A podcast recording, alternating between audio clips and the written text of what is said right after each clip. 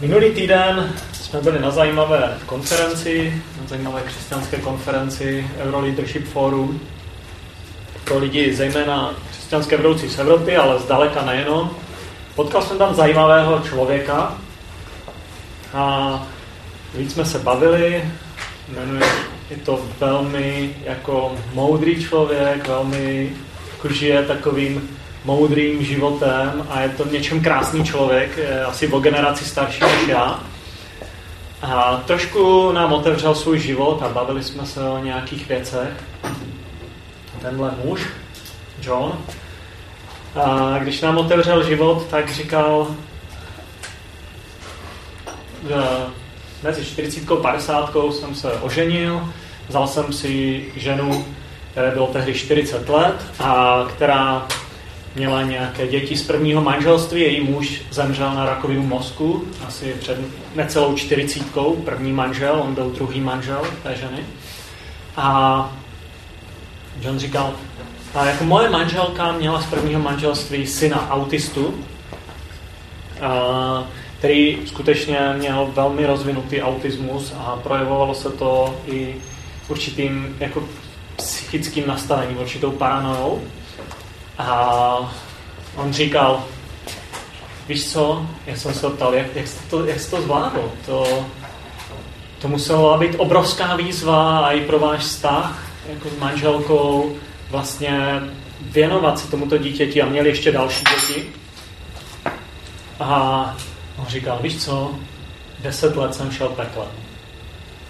Doslova, deset let jsem šel peklem. Ale Ježíš byl se mnou a mělo to svůj důvod, mělo to svůj smysl. Proč šel peklem? A říkal, já jsem vyrůstal v rodině, kde jsme neměli žádný konflikt. Moji rodiče pocházeli oba dva z rozvedených manželství, což určitě prostě v těch 30. letech v Americe na nich na obou byla určitá hanba. A možná i vina za svoje rodiče. A oni, když se vzali, oni si řekli, nikdy nedopustíme svým dětem to, co se stalo nám. A oni nikdy se před námi nehádali, my jsme měli fakt harmonické vztahy. Když něco řešili, řešili to bokem nás a ani jsme nevěděli, že něco řeší. A moji rodiče pro mě jsou nejlepší přátelé. A když o tom mluvil, a tatínek už nežije, tak mu tekly slzy. A říkal, já jsem neměl lepší přátele v životě než moje rodiče. A, a vlastně tady tato představa o harmonickém životě do toho šel, do manželství. A najednou konflikty, najednou řev a ten syn, silný autista, ještě tam byly další věci, se nebáli do fyzického útoku, na něho fyzicky útočil a se musel bránit a najednou pro, prostě přestali platit všechny ty představy o tom, jak bude vypadat jeho život. On to očekával, samozřejmě, šel do toho s tím, že to nebude jednoduché, ale bylo to mnohem těžší, než očekával. A tady tenhle život, těchto deset těžkých let ho hrozně moc naučil. A on říká, víš co, bylo nejhorší, ta sociální hanba, že vlastně rodiče těch dětí, druhý, když jsme chtěli integrovat našeho syna, tak uh, okamžitě vlastně se drželi stranou od nás. Jako to kamarádství se snažili utnout, anebo měli prostě strach. A na nás počívala taková jako určitá sociální vina a sociální hanba. A bylo hrozně těžké navázat jako vztahy s někým, kdo znal našeho syna. A dostat se do nějaké blízkosti. Ale naučil se v tom stát a naučil se vypořádávat se špínou určitou, která spočívala na jeho životě a je to velmi silný a zdravý člověk a jejich manželství je velmi zdravé a jeho život je investovaný do života spousty dalších lidí, kteří pod jeho rukama rozkvétají. A jeden benefit, který říkal, víš co, právě proto, že jsme prošli něčím takovým, lidi za mnou přicházejí a lidi se ptají, jak jste to zvládli, jak jste řešili ty a ty situace, jak jste našli v tom jednotu, jak jste se chovali v těch a v těch situacích toho obrovského sociálního tlaku, co nám pomohlo. A my vlastně procházíme tady Markovým evangeliem na těchto nedělních setkáváních a hmm, došli jsme do sedmé kapitoly dneska. A máme tam téma viny a studu. Co dělá vina a hanba? Prožívání viny, studu hanby člověka paralyzuje, že? je to něco, když se člověk za něco stydí, tak to nějakým způsobem ochromuje, omezuje jeho, jeho jednání s druhými lidmi. Nebo když prožívá něčem vnitřní vinu, tak to ochromuje jeho jednání s druhými lidmi. Pamatuju si na jednoho, u jedné takové party, na jednoho muže z jedné firmy. Byla to jako party přátel z jedné firmy. A já jsem tam byl první, což se mi vůbec nestává. Ne, druhý, druhý. A, a byl tam právě jeden muž, asi o deset let starší než já, a tak jsme si povídali spolu. A on uh, byl velmi otevřený, říkal nějaké věci ze svého života. Já jsem mu říkal, asi čtvrt hodinku jsme měli, jsem mu říkal, jak nějaké věci řík, řešíme. Jsem mu říkal, já jsem věřící. A říkal, tak ty jsi věřící? Podívej, podívej. Vytáhl křížek a říká, já jsem taky věřící. A, a hmm, já, já taky věřím a věřím prostě věci a dobrého anděla a, a byl původně ze Slovenska, ale žil v Čechách, takže podporoval tu uh, organizaci humanitární, kterou založil prezident, nebo současný prezident Kiska, dával tam peníze. A pak vlastně zazvonil zvonek a přišli další kolegové, rychle schoval křížek a on se otevřel a i prostě v tom osobním kontaktu docela. A prostě říkal mi o nějakých osobních věcech. Ale jak přišli ti kolegové, tak se úplně změnil. Úplně se změnila situace. Najednou ta otevřenost byla pryč a byla tam žoviálnost, přisprostlé vtípky a já jsem se nestačil divit, jo? Že, že ta jeho, ten sociální status byl úplně někde jinde a ten křížek byl hluboce schovaný. Prostě stud ochromuje to, jak se chováme. Stud a za něco vede k tomu, jak žijeme v těch sociálních stazích, které máme.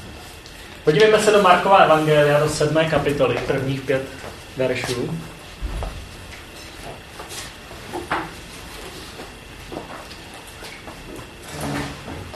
My jsme si minule říkal, že Ježíš byl uh, pod určitým tlakem lidí, a kteří se snažili na něm najít vinu. A četli jsme si, že farizeové a herodiáni se spojili, aby ho odstranili, aby ho zabili, protože nezapadal do toho jejich schématu. Mluvili jsme o věcech, které dělal, o tom, jakým způsobem bořil společenská tabu, minule jakým způsobem uzdravil ženu, která měla 12 let krvácení, co to znamenalo pro tu ženu přistoupit a překonat sociální a společenské tabu, ale jaké to mělo ovoce. Pokračuje dál jeho konflikt s těmi náboženskými vůdci té doby, kteří se snaží najít na něm vinu. Zhromáždili se k němu farizeové a někteří ze zákonníků, kteří přišli z Jeruzaléma.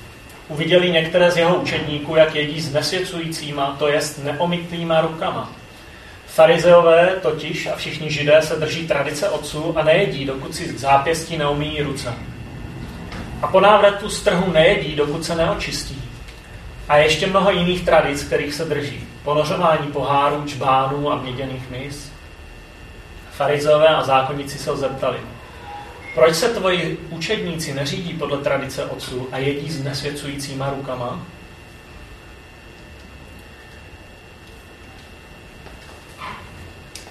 Dostáváme se do další situace, dalšího určitého konfliktu. Tady jde o tradice otců. O něco, co by se mělo dělat. Přece měli by se umít ruce až po zápěstí.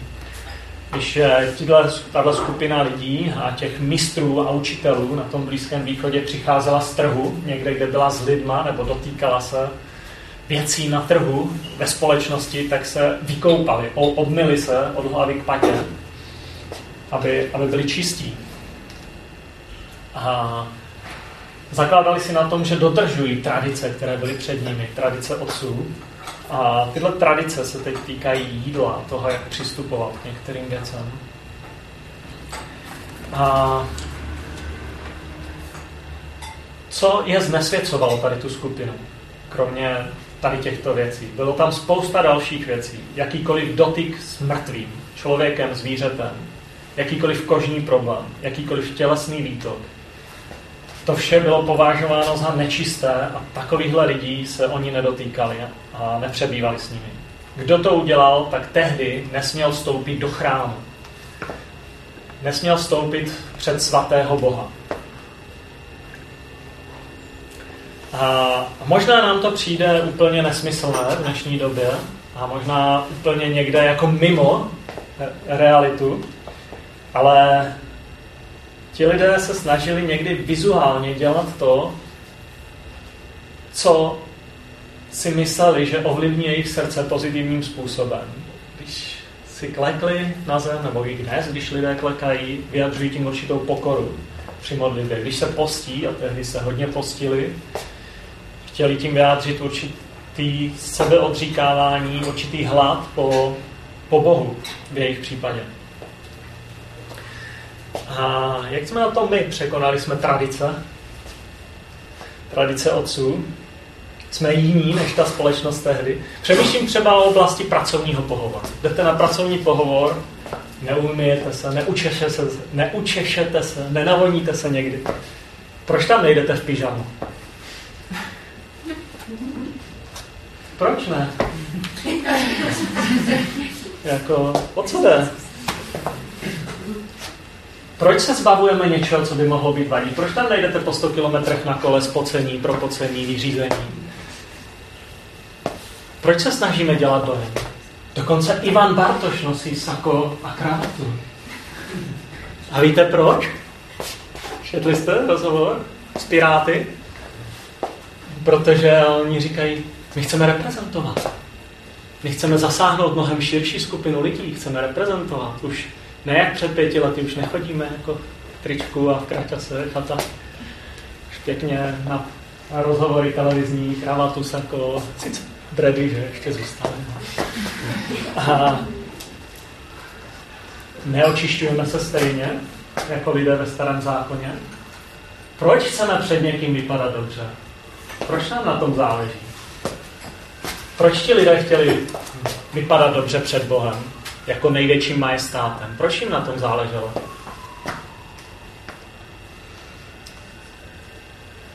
Myslím si, že starozákonní zákony, nebo starověké celkově, jako sledovali vlastně něco podobného, co my žijeme v dnešní době. Chceme nějakým způsobem před někým reprezentovat. A je strašně zajímavé dívat se třeba na největší židovský svátek Jom Kippur a jakým způsobem tehdy, a vlastně doteď ortodoxní židé to mají podobně, jakým způsobem přistupoval kněz k tomu očišťování od viny lidu a od, od hanby. A vlastně kněz, velekněz, který měl přístup do židovského chrámu, do nejsvětější svatyně, do toho, kde mohl jednou za rok přijít jenom on, ten nejvyšší velekněz, to dělal tak, že týden před tím svátkem, před tím svátkem smíření Jom Kippur, šel do ústraní, aby se nedotýkal ničeho nečistého, nebyl s nikým nečistým, nejedl nic, co by nebylo košer. Týden takhle trávil. Poslední noc před tím svátkem vůbec nespal, neměl spát a měl číst Mojžíšovy knihy, Tóru, měl číst proroky a měl se modlit celou, celý den, celou noc a předtím se postil celý den. A když začal Jom Kippur, ten den, ten sobotní den, tak nejdřív vstoupil do svatyně, obětoval zvíře za svůj vlastní hřích. Protože za svoji vlastní vinu. pak vyšel znovu na nádvoří, nejdřív se vykoupal, teda jsem neřekl, od hlavy k patě se musel ráno vykoupat celý. Oble, oblékl se lněné bílé roucho, naprosto čisté, dokonalý bílý kment. Bílý kment je lněné bílé plátno. Když obětoval v té svatyni svatých za svoje hříchy, vyšel ven na nádvoří, kde bylo zhromážděno spousta lidu, znovu za takovou tenkou plentou se vykoupal od hlavy k patě, znovu si oblíkl dokonale čisté bílé plátno, vešel dovnitř, znovu obětoval zvíře, tentokrát za hřích, za vinu všech kněží. A znovu vyšel ven, znovu se, ob, znovu se omyl od hlavy k patě, znovu si oblékl bílé lněné plátno, znovu vešel dovnitř, obětoval další zvíře za, za všechny lidi, za, za celý jako Izrael. Starozákonní době. To byla role velekněze na Jom Kippur. Třikrát se obmít, třikrát obětoval. A ten lid tam stál ne proto, aby měl divadlo, aby viděl kněze, jak se vslíká, oblíká, ale proto, aby ho podpořil, protože si uvědomoval závažnost a oni tam byli proto, tady se děje něco mimořádného, tady, tady, tady jde o nás. A oni ho chtěli vlastně podpořit, pozbudit. To byl starozákonní systém a, a starověký a ostatní národy měly podobné principy obětování něčeho. Ty Dokonce některé ty národy, což třeba Bible zakazuje, obětovali lidi. Byly tam lidské oběti, oběti malých, malých dětí, většinou vzniklé ze, uh, z prostituce, ze sexuální uh, ze sexuální prostituce. Tam to bylo spojené s uctíváním bohyně lásky, že tam byly jako prostitutky třeba v Korintu a v dalších starověkých městech na Blízkém východě a děti, které vzešly téhle prostituce obětovali, a aby usmířili vinu. Paradoxní, že? A to židé nedělali a Bible říká tohle, jako zakazuje to. Tak eh, to byla starověká doba. Usmířit. Ti lidé žili v tom, že skutečně je nějaká vina a chtěli usmířit Boha nebo v případě těch ostatních národů hněvivá božstva. Ty bohy, pokud tam byl politeismus, který se na ně hněvali. Ale co dnešní člověk? My přece nežijeme v kultuře mravního absolutismu. Tady už není vina. Nemáme koho usmířit. Jsme přece zavrhli Boha v naší společnosti. Proč tedy ty pocity nezmizely? Proč se někdy cítíme vině? Někdy se cítíme poníženě? Někdy prostě se cítíme špinaví, zahambení. My přece věříme v lidská práva, rovnost všech lidí, důstojnost člověka. Každý má svoji důstojnost.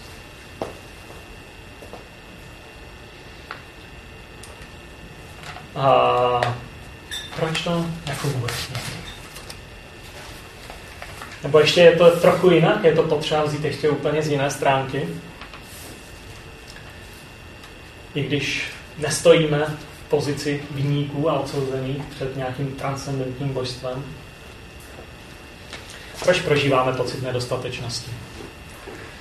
Franz Kafka ilustruje uh, v takovém eseji knižním, který se jmenuje Proces, případ Josefa K., který z ničeho nic je zatčen, je uvržen do vězení a není mu řečen důvod a ti věznitelé se k němu chovají tvrdě, hrubě, ponižují ho slovně, hrubě i násilně.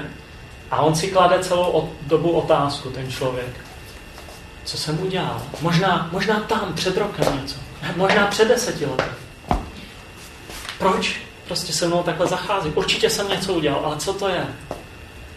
A, a není schopen se dobrat toho, co udělal a nakonec to skončí tragicky. Těžko se mě čtou ty kavkové knihy a taky to spíš říkám, protože jsem četl o, o tom, než bych to pročetl od začátku do konce. A je tam, je tam takový, takový jako hodně ostrý realismus někdy, až, až to člověku nedělá dobře. Ale co on se snaží ilustrovat v tom, je právě ten pocit viny, že člověk si někdy tá, táže sám sebe a že někdy druzí, má, má pocit, že druzí s ním nějak jednají a vlastně neví proč. A on se snaží ilustrovat takový určitý všudy přítomný pocit nejistoty v životě člověka. A vlastně ten Josef K. si klade otázky v tom, proč musím druhým dokazovat, že jsem nevinný. Proč mě druzí soudí neustále? Proč musím dokazovat tomuhle světu, že jsem nevinný? Proč mám problém se sebeúctou? A, a Ježíš to hrozně pěkně mění, tuhle situaci. On říká, pokud půjdete směrem zvenku dovnitř, nikdy vám to nepomůže. Ale pokud půjdete směrem z vnitřku ven, pokud nejdříve začnete uvnitř, tak pak budete měnit ten venek. A proto tam jsme četli, že prohlásil všechny pokrmy za čisté, což je a, takový prostě důležitý výrok tehdejší společnosti. A neustále naráží, že ta kultura kolem se snažila dělat něco z vnějšku dovnitř. Aleksandr Solženici, použiju jeho citát, řekl, Postupně se, a víte, kdo je Aleksandr Solženicin, že strávil několik desítek let eh, v ruském gulagu za komunismu, pak uprchl a dožil v Americe, dostal Nobelovu cenu za literaturu a spoustu ocenění. On říká, postupně jsem pochopil, že čára, která rozděluje dobro a zlo, neleží mezi státy, mezi třídami, mezi stranami, že protíná každé lidské srdce a všechna lidská srdce. Čára rozdělující dobro a zlo protíná moje srdce, protíná každé lidské srdce. Ne mezi rasami, ne mezi třídami, ne mezi kulturami, prostě ne mezi tím mějším. A podíváme se teďka, jak v dnešní době se snažíme a, zbavit pocitu pošpiněnosti z venku dovnitř. A pak se podíváme na to, jakým způsobem jít z vnitřku ven.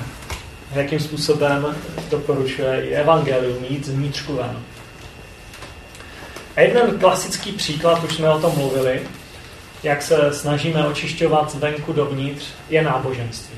Je obecně náboženství vyhýbat se škodlivým vlivům, pošpiněným lidem, a hodně se modlit, postit, číst dobré knihy, což není špatné samo o sobě, pokud na tom nezakládáme svoji identitu. A nebo prostě jednoduše snažit se být lepším člověkem, více trpělivým, více laskavým, meditovat, dneska velmi oblíbená meditace, meditovat, abych zlepšil něco, abych se stal lepším člověkem. Stišovat sám sebe, sklidňovat svoje nitro. Problém je, že náboženská snaha být lepším nikdy nezmění moje srdce. Změna srdce začíná uvnitř, ne, vnějším, ne vnějšími aktivitami, ne vnějšími skutky. Nikoho nenaplní větší láska, větší radost a větší pocit bezpečí, pokud se bude zaměřovat na ty vnější věci, na své skutky, na svůj kredit před Bohem nebo před lidmi. Tím se srdce člověka nemění. Vlastně pokud jsme zaměřeni na to vnější, zdokonalovat se skrze to vnější, pak je to takový tanec kolem svého já. Já vlastně tancuju kolem sám sebe a, a co se děje pak? No roste vlastně sebestřednost člověka, když se snažím jít skrze to vnější, abych byl lepší uvnitř.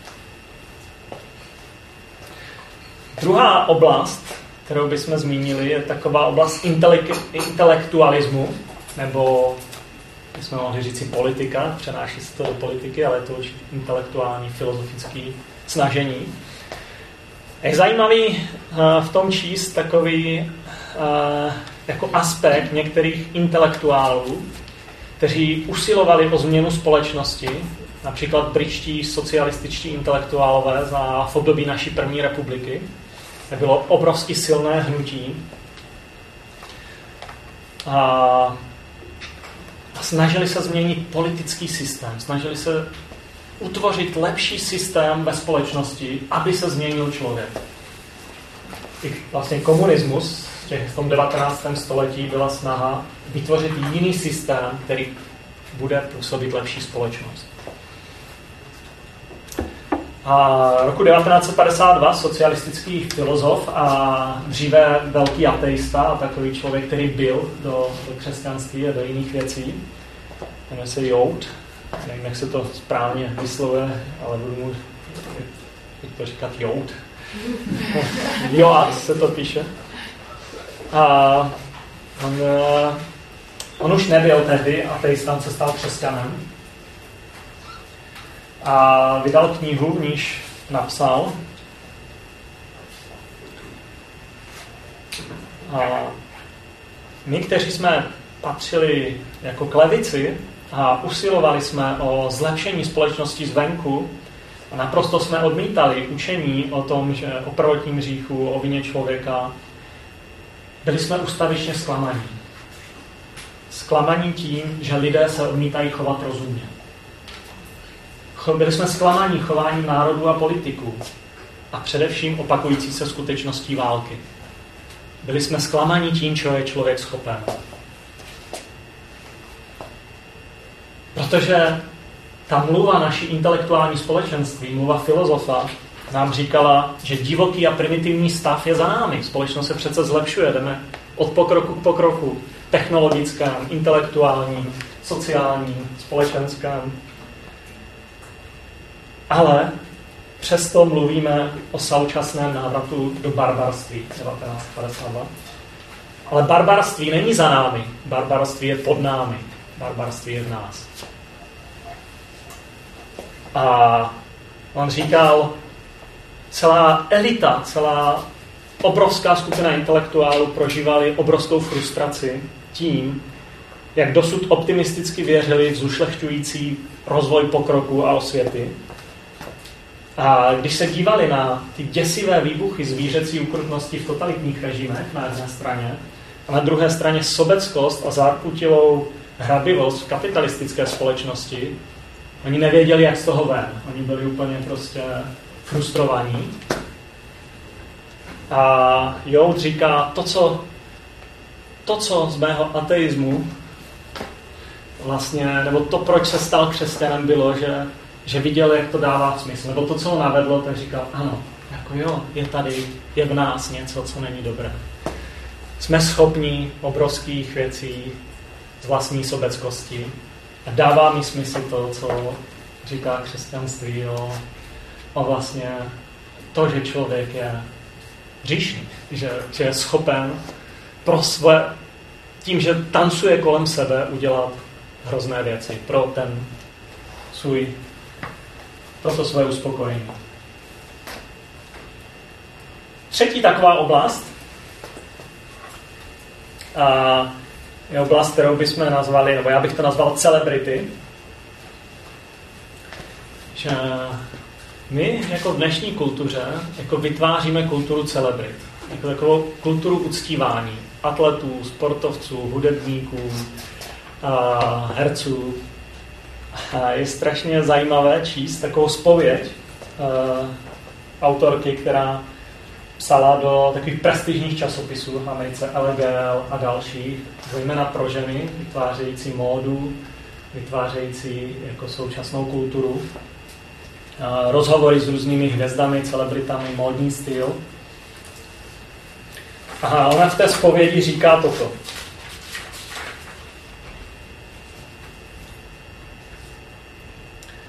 Říká, uctíváme celebrity a snažíme se vypadat jako oni. Při té záplavě dokonale dobarvených hvězd, vylepšených implantáty a liposuxemi by člověk musel mít sebevědomí jako parní válec, aby se srovnání s nimi necítil jako naprostá nula. Aby se ve srovnání s nimi necítil jako naprostá nula. Děláme z nich hvězdy, ale pak s porovnání s jejich slávou si připadáme nepatrní. Jako redaktorka se celého tohoto procesu účastní. Není divu, že se na konci dne cítím špinavá. Jako redaktorka se tohoto procesu zúčastním. Není divu, že se na konci dne cítím špinavá. A vlastně ona si uvědomila něco, něco zásadního. Ona si uvědomila, já vytvářím něco, co mě, s čím sama nejsem vnitřně stotožněná. Vytvářím to pro veřejnost, mám z toho nějaký zisk, mám z toho kredit. Ale vlastně mě to ničí. Já se cítím sama špinavá skrze to. A podívejme se na další pasáž z Markova Evangelia, co říká Ježíš. Když znovu svolal zástup, řekl jim, slyšte mě všichni a rozumějte, nic, co zvenčí vchází do člověka, nemůže ho znesvětit, ale co z člověka vychází, to jej znesvěcuje. Kdo má uši k slyšení, slyš.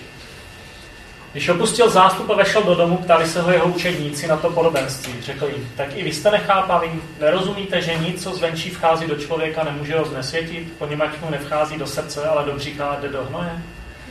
Tak prohlásil všechny pokrmy za čisté. A řekl, co vychází z člověka, toho znesvěcuje. A, hmm, Ježíš přesměrovává pozornost člověka na jeho srdce, do, do nitra. Nezajímá ho až tak, nezajímají ho až tak vnější věci, čím se vykazujeme, nebo čím, čím dáváme najevo to, kým jsme, nebo čím získáváme svůj kredit této společnosti, ale zajímá ho srdce. Protože srdce ovlivňuje to vnější. A to, co je v srdci, se neskryje.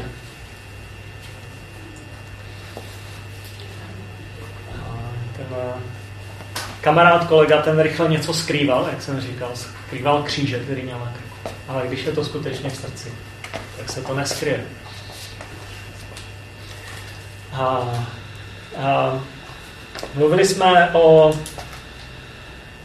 o tom, jakým způsobem probíhalo to očišťování v starozákonní době, jakým způsobem to třeba praktikovali židé.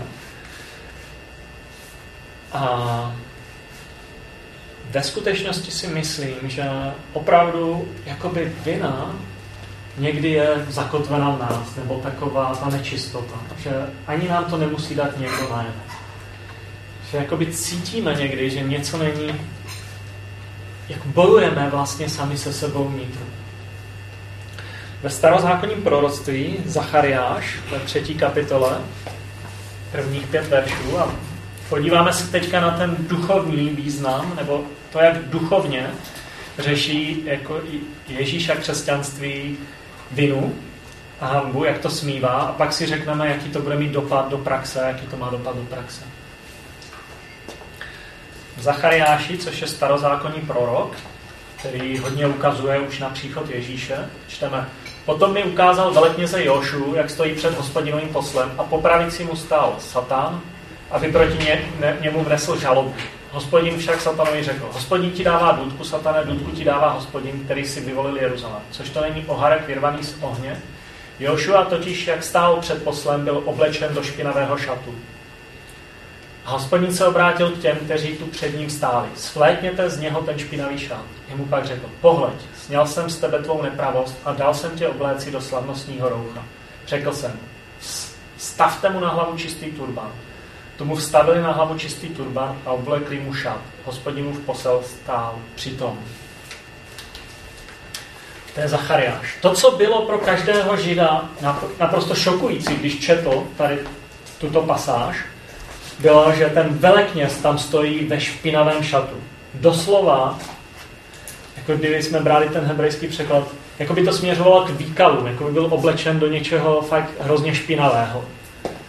A když znáte tu praxi a čtete to, jak tam velekněz mohl být ve špinavém šatu? Ten, který měl vždycky bílé, čisté roucho. Kde se to, něm vzal, kde se to na něm vzalo? A Jinak Zachariáš říká, ani velekně z vás nemůže očistit. On je, on je sám špinavý. Ale hospodin to může udělat.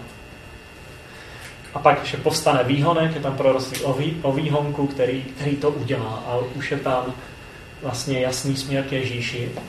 A zároveň je tam řečeno, že tam je někdo, který má jméno žalobce, Satan, a který žaluje.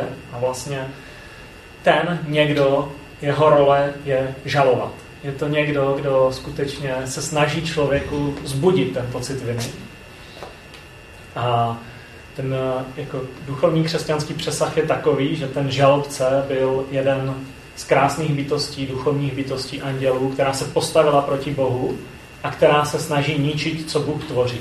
A co je na tom zajímavé, je, že se to snaží ničit skrze obžalování, skrze vinu, skrze žalobu, že se člověk je zavalený, zatížený vinou.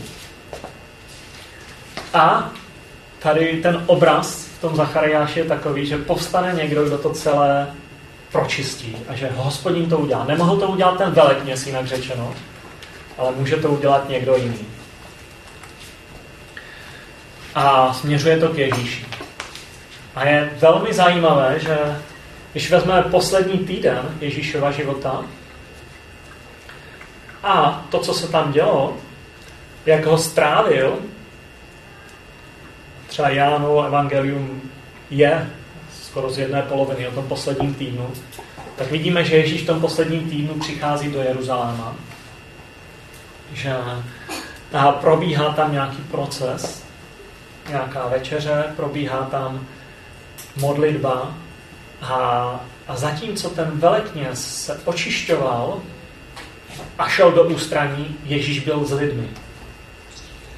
Ježíš ten poslední týden věnoval lidem. A zatímco ten velekněz nesměl jíst ty nečisté pokrmy, byl sám, Ježíš měl nějakou poslední večeři a nebál se znečistit. Zatímco ten velekněz byl oblečený do bílého roucha den toho Ježíš byl vyslečený do naha.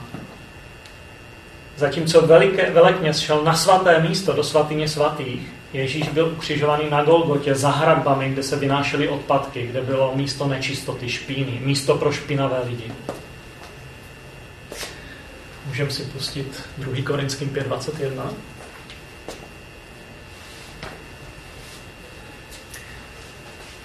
A pasáž říká, toho, který nepoznal hřích, kvůli nám stotožnil s hříchem, abychom v něm dosáhli boží spravedlnosti. Toho, který nepoznal hřích, kvůli nám stotožnil s hříchem, abychom v něm dosáhli boží spravedlnosti. Ježíš byl stotožněný s hříchem člověka, s vinou. Čteme, že vzal na sebe všechny naše viny.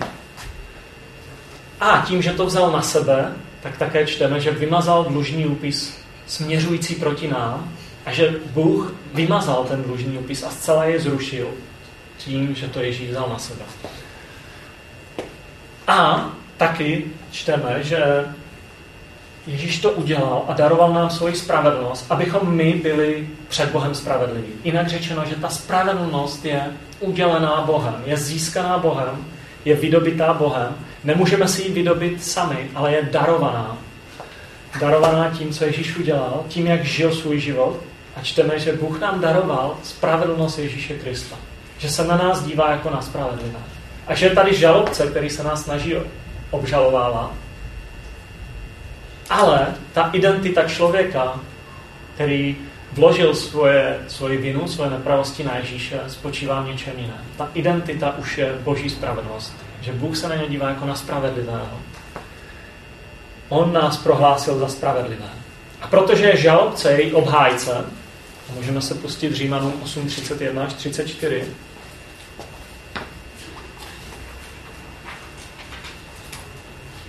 Co k tomu dodat? Je-li Bůh s námi, kdo proti nám? On neušetřil svého vlastního syna, ale za nás za všechny jej vydal, jak by nám spolu s ním nedaroval všecko. Kdo vznese žalobu proti vyvoleným božím? Vždyť Bůh ospravedlňuje. A znovu slyšíte tu větu, kdo vznese žalobu? Znovu tam je ta žaloba, ta, ta snaha dostat vás do viny, ale Bůh ospravedlňuje. Bůh říká, jsi spravedlivý. Kdo je odsoudí? Ptá se Pavel, a poštol Pavel, tyto řečnické otázky. Vždyť Kristus Ježíš, který zemřel a který byl zkříšen, je na pravici Boží a přimlouvá se za nás. Kdo obžaluje? Kdo odsoudí? To ujištění celého evangelia Nového zákona je, Bůh touží potom a chce ti dát svoji spravedlnost. A chce, aby ses na sebe díval, že jsi spravedlivý jeho očima. Že před tou největší bytostí ve vesmíru už si obstál. Už nemůžeš nic udělat pro to, abys byl víc spravedlivý. Už nemůžeš nic udělat pro to, aby jsi u něho získal kredit. Ježíš vzal všechnu špínu, všechnu hanbu, všechnu vinu na sebe. A když toto si uvědomí člověk nějaké situaci a prožije to ve svém srdci, tak jako ten přítel John, když ví, že veškerá hanba je smazána, že on může den pod ní žít s Bohem, den pod ní řešit ty těžké situace se svým synem. Momentálně je ten syn ve vězení, 26 lety, protože napadl policisty. A, a musel řešit situace, které v životě si myslel, že řešit nebude. A a je to těžké, ale jde den pod ní a vina a hanba na něho nemá žádný dosah. Protože ví, že je spravedlivý, že on už je spravedlivý. My jsme, já jsem spravedlivý, protože jsem vložil svoje hříchy, své nepravosti, svoji vinu na Krista a odmítám se zabývat vinou, odmítám tancovat kolem sebe a, a nechat se ničit vinou protože vím, že Ježíš to vzal. A když na mě jde vina, tak si toto uvědomím a snažím se to uvědomovat a, a odmítám to, protože vím, že mě to vede k sebestřednosti, když tam jsou kolem sebe ve své vině. A znovu a znovu si připomínám tyhle pasáže. Co chce Bůh mi dát? Vždyť On ospravedlně, kdo nás odsoudí. Vždyť Ježíš zemřel a vzal to na sebe. Já tady můžu žít jako spravedlivý člověk, jako bezvinný člověk. A já chci žít tady jako člověk bez viny, jako člověk, který žije životem pohledem spravedlivého, pohledem božím, ne lidským, ne pohledem toho žalobce, ne pohledem druhých lidí, kteří občas řeknou to, občas ono a někdy si to protiřečí a obojí na vás vrhne vinu. Prostě toto je jádro Evangelia. Jak se na sebe budeme dívat? Jestli se budeme na sebe dívat božím pohledem, přijmeme to, co Bůh vyrobil, anebo se necháme ničit nějakými vnitřními žalobami, žalobami toho žalobce nebo druhých lidí. Máme možnost žít životem spravedlivého člověka. Dívat se na sebe tímhle pohledem. A to bere tu paralýzu, to to dává svobodu se věnovat světu kolem druhým lidem. To je ten duchovní rozměr a ten klíčový, jak se zbavit viny. Co s opakujícím se pocitem viny, co s opakujícím se pocitem hanby z nějaké minulosti, z nějakých věcí, které, které přichází. A já bych řekl, znovu jít tady k tomuto. Znovu si připomenout, co je pravda. Vždycky si připomenout, co je pravda. Řešení viny je víra. Řešení viny začíná vírou v pravdu, kterou prohlásil Bůh. Že jsme ospravedlnění, že se na nás On sám dívá jako na spravedlivé, kvůli tomu, co udělal Ježíš na kříži můžeme na něj vložit a můžeme tady žít ve vnitřní svobodě.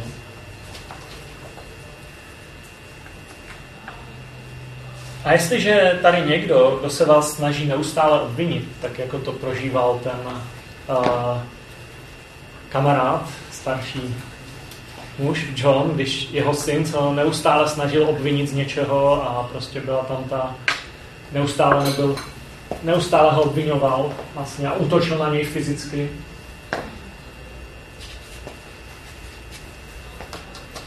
Ano, pocity viny jsou součástí života, ale nemusí jim člověk nikdy podlehnout. Může jim odolat. Jsou součástí našeho života kvůli lidskému pádu, kvůli historii, kvůli historii naší rodiny nebo vaší rodiny. Jsou součástí života. Ale člověk v nich nemusí žít.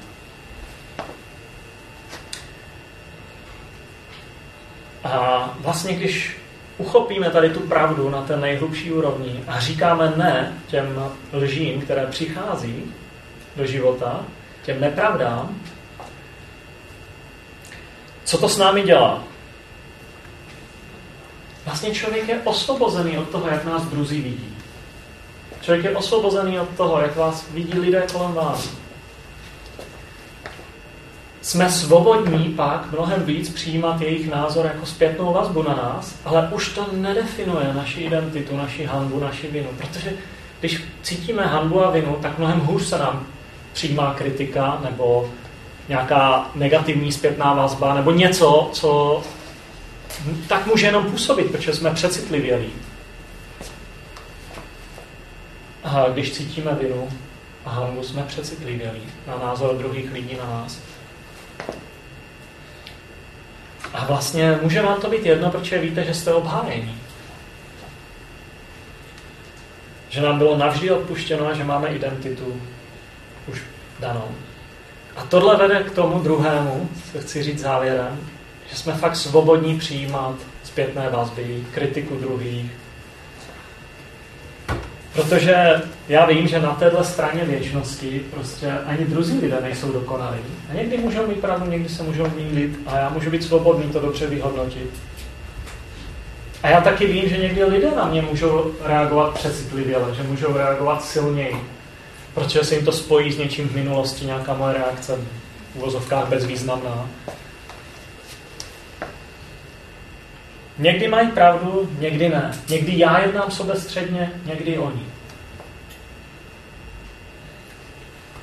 A tak jediná cesta vlastně, jak se s tímhle dobře žít a tady v tomhle světě dobře žít, je, je pohled boží milosti. Na sebe, na druhé. Já musím uplatňovat milost sám k sobě. A já, říkali jsme, v čem spočívá, v tom, že přijmu ten boží pohled, tu jeho spravedlnost. A vlastně, když přijímám milost, dívám se z milostí sám na sebe, na svoji nedokonalost, na svoji minulost, dívám se na to z milostí, tak jsem schopný to dávat druhým lidem. Když mám vinu a hanbu v sobě, tak se chovám často tvrdě k druhým lidem. Nedívám se na ně z milostí, nedívám se na ně božím pohledem. A jsem opravdu přesvědčený, že ta cesta pro nás je dívat se pohledem milostí na sebe a přijímat tuhle milost, odpuštění. A když to přijímám, tak jsem schopný to dávat druhým. Neza, nezapleňuju jejich život svým tvrdým pohledem, neza, nezapleňuje vinou, kterou já do nich vnáším. A to si myslím, že je ta podstata. A o to stojí bojovat a proto stojí za to žít dívat se pohledem božím na sebe, dívat se pohledem milosti a pak to předávat druhým lidem kolem sebe. Protože to je život svobody. A k tomu, tomu určitě jsme jako povolání, k tomu chceme směřovat.